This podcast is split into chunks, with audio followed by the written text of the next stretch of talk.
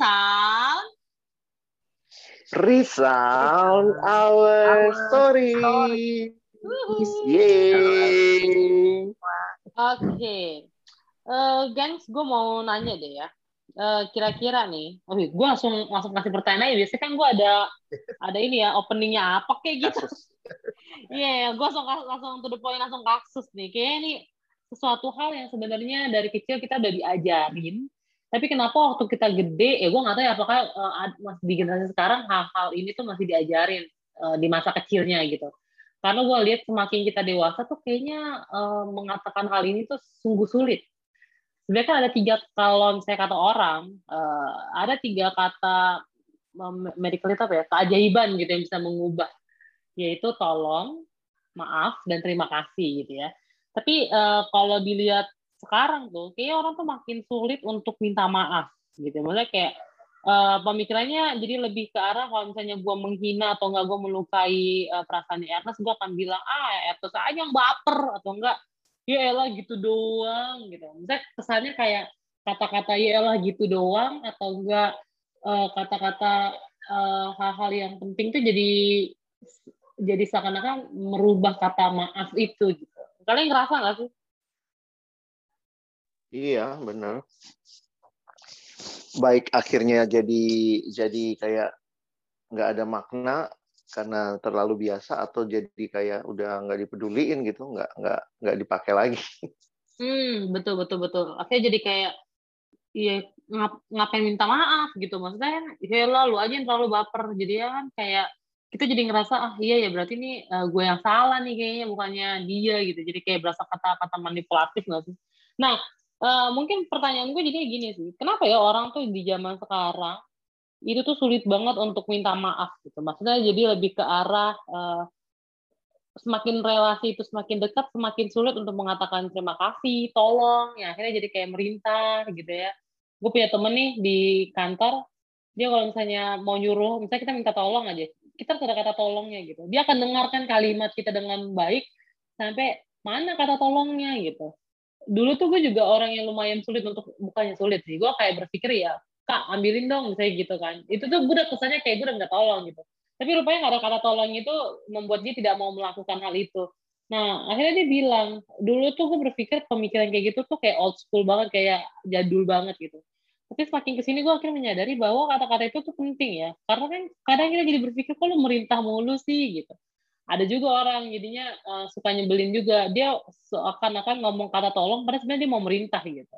Kan cara ngomong minta tolong sama merintah kan pasti akan beda juga ya. Nah, mungkin pertanyaannya kenapa ya orang tuh jadi sulit untuk minta ma minta maaf dan kata tolong atau nggak berterima kasih. Kenapa tuh guys? Menurut kalian?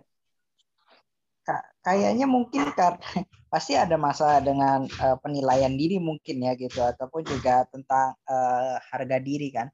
Kalau orang nggak mau minta maaf pasti sulit untuk uh, karena sulit untuk merendahkan diri, merendahkan hati, berkata bahwa uh, gue telah melakukan kesalahan. Seolah-olah tuh kata minta maaf itu tuh perusak suasana gitu. Maksudnya kalau kita lagi bercanda ada orang yang sakit hati oh ya udah deh gue gue ya, ya udah sorry kalau kayak gitu. Nah itu itu kan kayak kayak perusak suasana kan. Berarti kan sebenarnya ada sebuah konflik sebenarnya yang sedang terjadi gitu ataupun juga sebuah apa ya namanya ya luka lah yang terjadi Eh, dan dia pelakunya gitu. Dan dan mengakui sebagai uh, gua adalah seorang pelaku itu kan gak, gak gampang.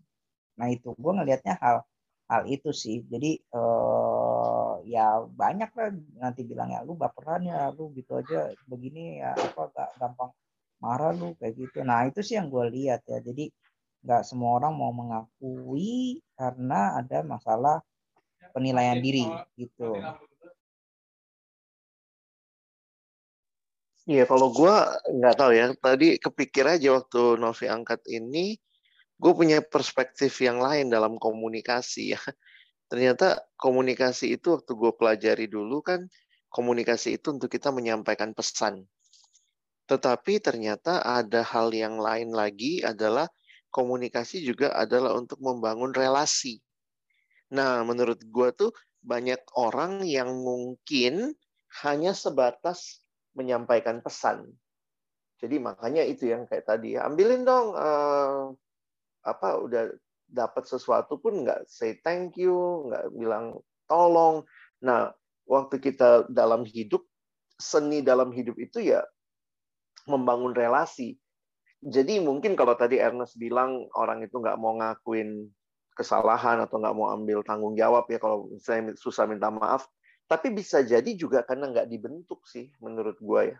Jadi mungkin polanya harus belajar tuh berkomunikasi. Itu bagian dari social life kita. Sama lah, kita butuh skill kan. Nah, salah satu skill sosial ya termasuk juga minta maaf kalau salah, minta maaf kalau... Nah, ada beberapa orang tuh, nah ini gue kaget juga ya, ternyata ada tuh keluarga yang nggak pernah ngajarin anaknya minta maaf. Jadi ketika terjadi kesalahan itu yang ditimpakan selalu ke orang lain. Nah, itu ternyata di dalam masa jangka panjang itu berpengaruh loh terhadap anaknya. Karena akhirnya anak itu jadi orang yang tidak pernah minta maaf karena ngerasa selalu benar. Jadi misalnya eh, ya itu kalau dari kecil misalnya dia pakai mbak di rumah ya, ada mbak yang bantuin gitu. Anaknya misalnya eh, TK atau SD lah sekarang ya kelas 1 terus Eh, besok nih pelajarannya apa. Nah, minta kan harusnya masukin itu tuh. Lalu yang masukin itu kan mbaknya kadang-kadang gitu. Nah, begitu ternyata ada buku yang ketinggalan yang dimarahin tuh mbaknya gitu. Bukan anaknya yang harusnya dimarahin. Kenapa kamu nggak bawa buku? Kamu nggak periksa? Karena tanggung jawab yang seharusnya tuh dialihkan sama orang lain. Dan akhirnya anak itu tumbuh dengan tidak pernah minta maaf gitu. Gue kaget juga tuh ternyata eh, bisa sedalam itu tuh pengaruh pendidikan keluarga yang menolong mensosialisasikan dan menurutku kalaupun kita nggak biasa di keluarga kita misalnya nggak ada kata maaf nggak ada kata tolong nggak ada kata terima kasih tapi ingat tidak semua orang yang kita temui itu keluarga kita jadi kita harus belajar juga berkomunikasi dalam wilayah yang lebih luas mungkin itu sih perspektif gue Hmm, Iya sih, benar-benar. Berarti hal yang harus dilakukan sedari kecil harus sudah diajarin ya tentang hmm, apa namanya minta maaf untuk tahu kapan salah. Minta tolong. Uh, Habis kalau enggak ya anak jatuh yang dipukul meja, oh nakal meja ini sampai adik jatuh lah. Dia pada jadi kalau masih kecil sih oke okay ya, tapi kalau udah umur lima tahun, tujuh tahun masih yang dimarahin meja dia yang salah, jadi nggak diajarin ngakuin kesalahan gitu. Hmm. Mungkin hal-hal yang harus kita lakukan dari sekarang sedari kita muda ini kali ya bang ya apa namanya uh, harus memahami bahwa belajar menghargai orang tuh jadi hal yang penting ya nggak sih? Maksudnya hmm. bukan cuma sekedar uh, salah benar tapi ya kayak dulu gue sempat bilang kalau misalnya uh, terjadi satu hal relasi yang tidak baik dua-duanya salah gitu Nah, cuma porsinya mungkin berbeda. Ya ketika lo sudah sadar hmm. ada bagian yang lo salah, ya harusnya orang yang dewasa adalah orang yang bisa uh, meminta maaf dan mengakui kesalahan dia. Iya nggak sih? Kalau, kalau menurutku sih iya. gitu. Dan itu sebuah proses sosial ya. Kadang-kadang kita nggak bisa lihat bahwa saya pokoknya di rumah saya, tapi kan nggak semua orang ada sama kita gitu ya. Yang gue bilang tadi ya nggak selamanya kita sama keluarga kita. Teman-teman nanti masuk ke lingkungan yang baru, yang kayak Novi pernah bilang gitu ya di mana di mana langit dijunjung di situ bumi dipijak gitu kan jadi kita mesti ngerti tuh pola hmm. ada di nah dan itu sebenarnya itu bahasa universal ya yang tiga kata golden words tadi tapi eh, maksudnya gini itu sopan santun umum kok gitu tapi bukan juga bahasa basi kalau bahasa basi kan jadinya kayak yang kayak kamu bilang tadi dia sebenarnya hmm. mau merintah tapi pakai kata tolong gitu tolongnya cuman untuk menegaskan gue perintah lu gitu. uh, uh, uh, uh. Oke. Okay. Mungkin Ernest, ada gimana? Iya, Ernest. Setuju sih dengan semuanya.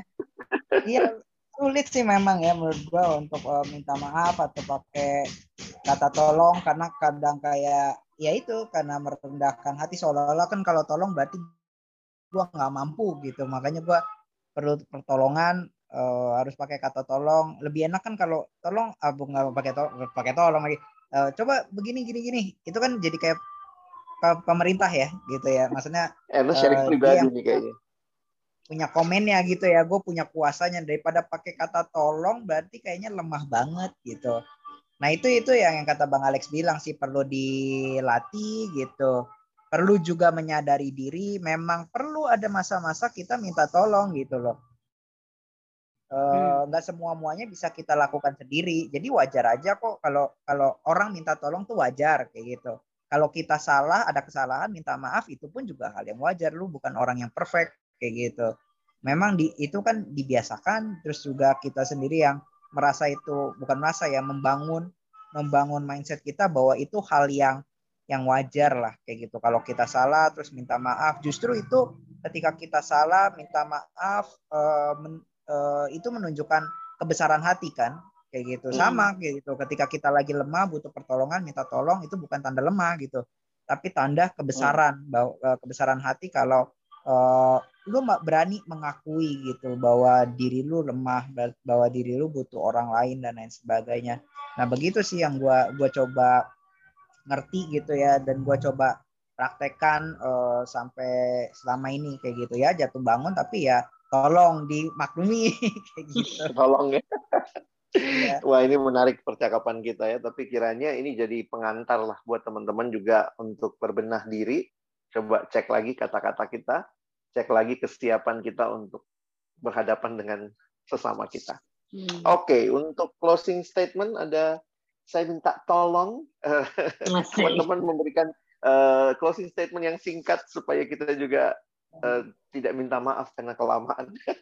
Iya, kalau kalau dari aku sih intinya jangan apa ya kata gunakan kata-kata yang sebaik mungkin bagaimana kita mau diperlakukan dia gitu. Hmm. Ernest. Ya uh, balik lagi sih kalimat dua tiga kalimat itu tiga kalimat itu lah ya. Itu itu menunjukkan sebenarnya kebesaran hati sih ya dengan mengatakan hal itu sebenarnya kita pun seperti yang tadi Bang Alex bilang menjalin relasi bukan sekedar ingin mencapai apa yang kita mau gitu. Uh, tapi kita juga dengan kalimat itu menghargai orang lain dan juga apa namanya memikirkan tentang orang lain. Kalau cuman cuman eh begini gini gini gini. Itu kan cuma memikirkan diri kita sendiri dan tujuan-tujuan kita. Tapi nggak memperhatikan hati gitu ya isi hati orang lain bahwa kayaknya lebih enak gitu pakai kata tolong dan lain sebagainya. Karena itu lebih lebih uh, apa sih namanya ada kulonuonnya apa ya permisinya gitu loh. Nah itu kan lebih sopan ketimbang berita-berita doang gitu sih oke jadi teman-teman uh, hari ini kita coba untuk berbagi dari perspektif mengapa sih orang sulit minta maaf dan kiranya apa yang disampaikan bisa menolong, membukakan wawasan dan juga yuk kita coba pakai tiga golden words tadi ya. Tolong, eh, terima kasih dan maaf kalau memang itu juga dibutuhkan dan itu harus dilakukan dengan eh, berbesar hati. Oke, segitu dulu untuk episode kali ini. Jangan lupa yang mau share, mau berbagi topik ke kita bisa kontak kita di Instagram kita. Apa IG kita, Nas? Di friendsound.id.